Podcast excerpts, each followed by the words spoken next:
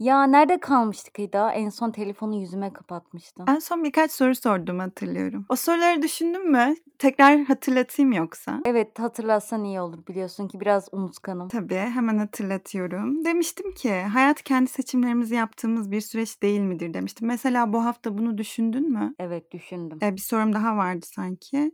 Kendi seçimlerimizi yapamıyorsak hayatımızda yaşadığımızı savunabilir miyiz demiştim. O zaman ilk sorudan başlayalım. Kendi seçimlerimizi yaptığımız bir süreç midir hayat? Bence hayat kendi seçimlerimizi yaptığımız bir süreçtir. Hatta podcast'imizin ilk bölümü dinleyen bir arkadaşım uzun uzun hayat kendi seçimlerimizi yaptığımız bir süreç değildir bana savundu.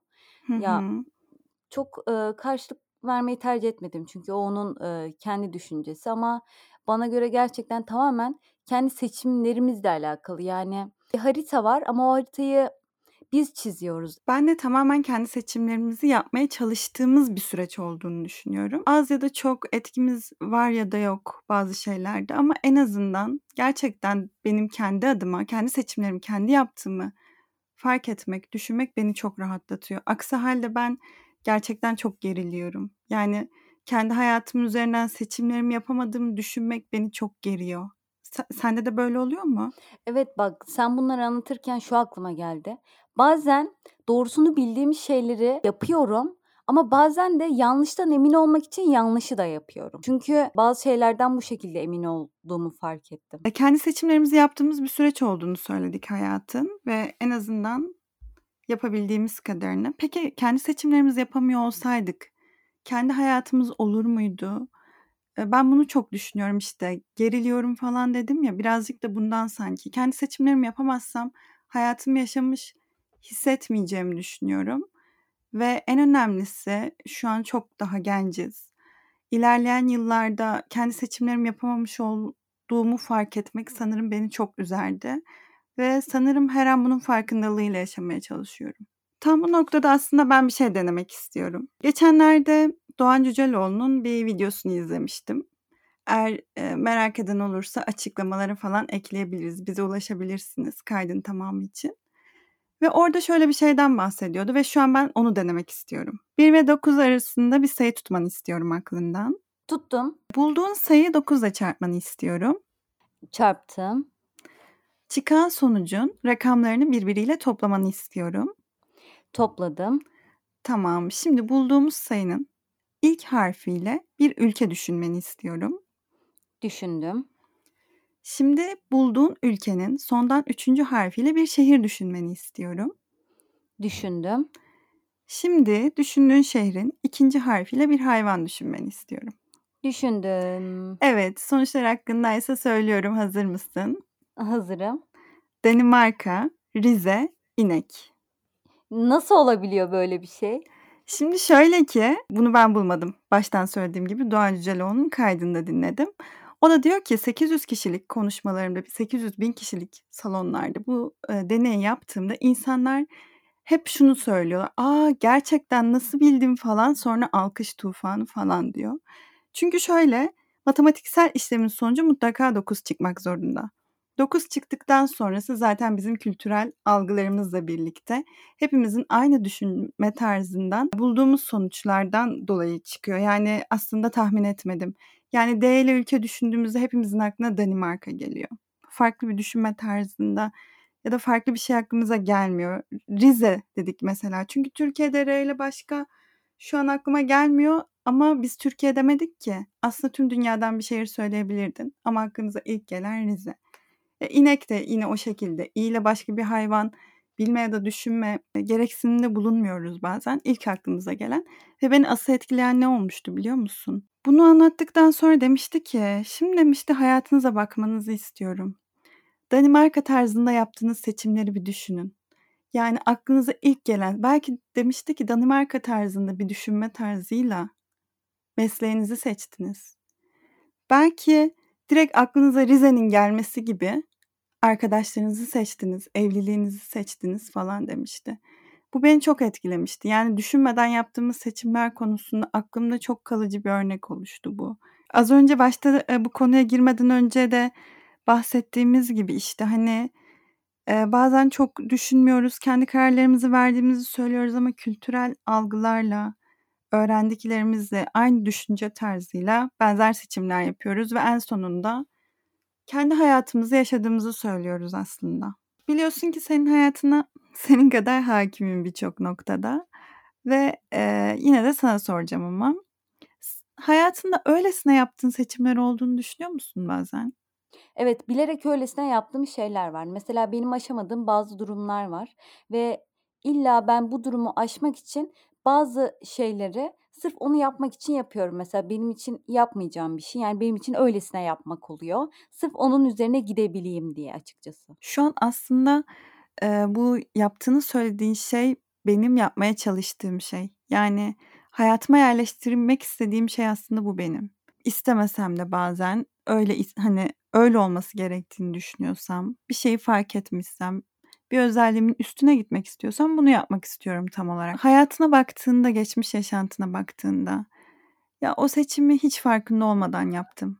Ne olduğunu, ne olacağını bile bilmiyordum. Sadece seçtim. Dediğin seçimler mi ağırlıkta yoksa farkında olarak yaptığın seçimler mi ağırlıkta? Ya tabii ki farkında olarak yaptığım seçimler. Çünkü Eee, böyle bir lüks tanımıyorum kendime. Yani öylesine yaşamak, ya mutlaka sonunun nereye gideceğini bilmem lazım. İstanbul'da yaşamak istiyordum ve yaşıyorum da şu an ama her an elimden gidecekmiş gibi yaşıyorum. Sanırım bu da beni bu hale getirdi diye düşünüyorum. Bunu da senin sorunla, eee, keşfettim. Peki sen ne düşünüyorsun? İlk olarak senin söylediğine bir ekleme yapmak istiyorum. İstanbul'da şu an yaşıyorsun ve bunu sen kazandın. Elinden giderse eminim ki tekrar kazanırsın ya da nerede yaşamak istiyorsan orayı mutlaka kazanırsın diye düşünüyorum ya da bulursun bir yolunu. Çünkü şöyle bir şey var. Evet falan dedim ben az önce bir yerde çünkü aydınlandım. Hayatını düşündüğümde ben de şunu fark ettim. Lise seçimi yapacağımızda, lise seçim dediğim lisedeki üniversite seçimini yapacağımızda e, tüm hocalar seninle benim yanımda konuştu.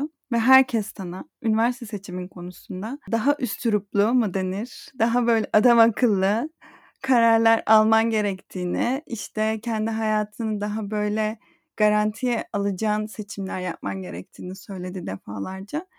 Ve sen sadece bir şey söyledin. İstanbul'da gazetecilik okuyacağım. Yani bu kadar, bu kadar. Hiç kimsenin fikri seni etkilemedi. Ve kendi kararını o zaman ben İstanbul'da yaşamak istiyorum. Evet gazetecilik okumak istiyorum. Bu şekilde verdin. Evet planlı biri olabilirsin o yaşlardan itibaren. Şu an ben de e, bu soruyla birlikte senin hayatında bunu fark ediyorum. Kendi hayatıma bakarsam bence ben 20 yaşına kadar kendi kararlarımı çok net bir şekilde vermedim. Birazcık şöyle oldu. Kararlar kısmını çok düşünmedim sanırım. Hani nasıl olur? Rüzgarda savrulan yaprak gibi denir ya. O şekilde. Hani onu istiyorum. Hem psikolojik danışmanlık bence bana olur. Bu şey gibi mi yani? akışında yaşamak gibi mi yoksa çok hayatı ciddiye almamak gibi mi? Bence 20 yaşına kadar hayatı ciddiye almamak. Hatta 21 falan da dahil olabilir. Peki 20 yaşından sonra ne değişti? Sonra ne değişti? Dediğim gibi ben bir süredir şunu düşünerek yaşıyorum. Ee, 60 yaşıma geldiğimde geçmiş hayatıma baktığımda gelirsem ki buna 60 da gerekmez. Belki 40'lı 30 yaşlarımda bile olabilir. Pişmanlık duymak istemiyorum. Hayatımı mutlu olduğum gibi yaşamış olmak istiyorum ve anlık olarak her anımı dolu dolu yaşamak istiyorum. Şöyle ki 20 yaşına kadar hayatım kötü geçmedi ya da daha sonrasında da. Eee, o yaşlarıma geldiğimde şunu fark ettim geçmişe baktığımda. O yaşlarımı çok özlediğimi fark ettim. İşte lise çağlarım daha sonrası falan. Üniversitede bunu fark ettim. Her geçen günü daha sonrasında özlüyordum bu özlem, pişmanlıklar da ekleniyordu bence üstüne ve sonra dedim ki hani sadece yaşayacağım ve o yaşıma geldiğimde mutlu olmuş olacağım. Hani kendi kararlarımı, kendi seçimlerimi mutlu olduğum şekilde yapmalıyım. O yaşıma geldiğimde bunu hissetmeliyim dedim ve sanırım benim en büyük motivasyonum bu, bu noktada. Eda şu konuşmalarından en çok dikkatimi çeken şey pişmanlık dedin. Eee, ne pişmanlığıydı tam olarak? Bence kararlarımı tam olarak tek başıma verememenin pişmanlığı olabilir. Yani dediğim gibi evet hayatı ciddiye almıyordum ama bence almalıydım. O yaşlarda da almalıydım. Çok eğlendim. O zamanlarda da çok mutluydum. Şu anki pişmanlık geçmiş yaşantına bir etki sağlıyor mu? Tabii ki sağlamıyor. Pişmanlık kelimesi benim için çok olumsuz bir kelime.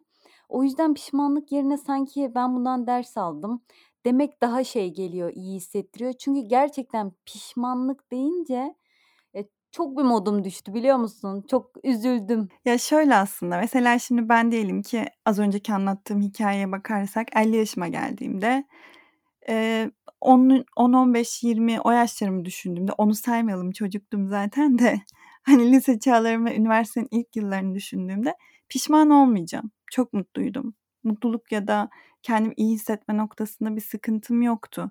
Pişmanlık belki kelime anlamı olarak aynı şekilde düşünmüyoruzdur.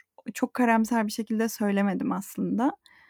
Yani şimdilik bir sıkıntı yok geçmiş yaşantıma baktığımda. Sadece dediğim gibi biraz daha ciddiye almalıydım diye düşünüyorum ve oradan bir ders çıkardım ve bu kararları kendine göre alma noktasını çok ciddiye alıyorum artık hayatımda. Bunun üzerine uzun uzun düşünüyorum diyebilirim. Şu şu, hani, hep dedin ya, ben de farkına vardığımı söyledim. Kendi hayatında kendi kararlarını her zaman aldığını, planlı biri olduğundan bahsettin. Peki her zaman ne istediğini nasıl bilebiliyordun? Yani o yaşlarda ne istediğini nasıl bulmuştun? Duygularının o yaşlarda farkında mıydın? Ya, gerçekten farkındaydım. Çünkü çocuklar her şeyin farkındadır aslında. Yani şimdi şu yaşımda geçmişe bakınca çok daha net görebiliyorum diyebilirim. Eee, o zaman bir şekilde bir yerlerden, eee, ilgini çekiyor. Yakınlarından olabilir, televizyonda gördüğün insanlar olabilir, öğretmenin olabilir. Öğretmenin anlattığı bir cümle, bir söz olabilir. Bu şekilde ilgi çekiyor. Hatta ben şuna çok şaşırıyorum, insanların hayalinin olmamasına, küçük yaşta onun için mücadele vermemesine. Çünkü benim bakış açım tamamen bu.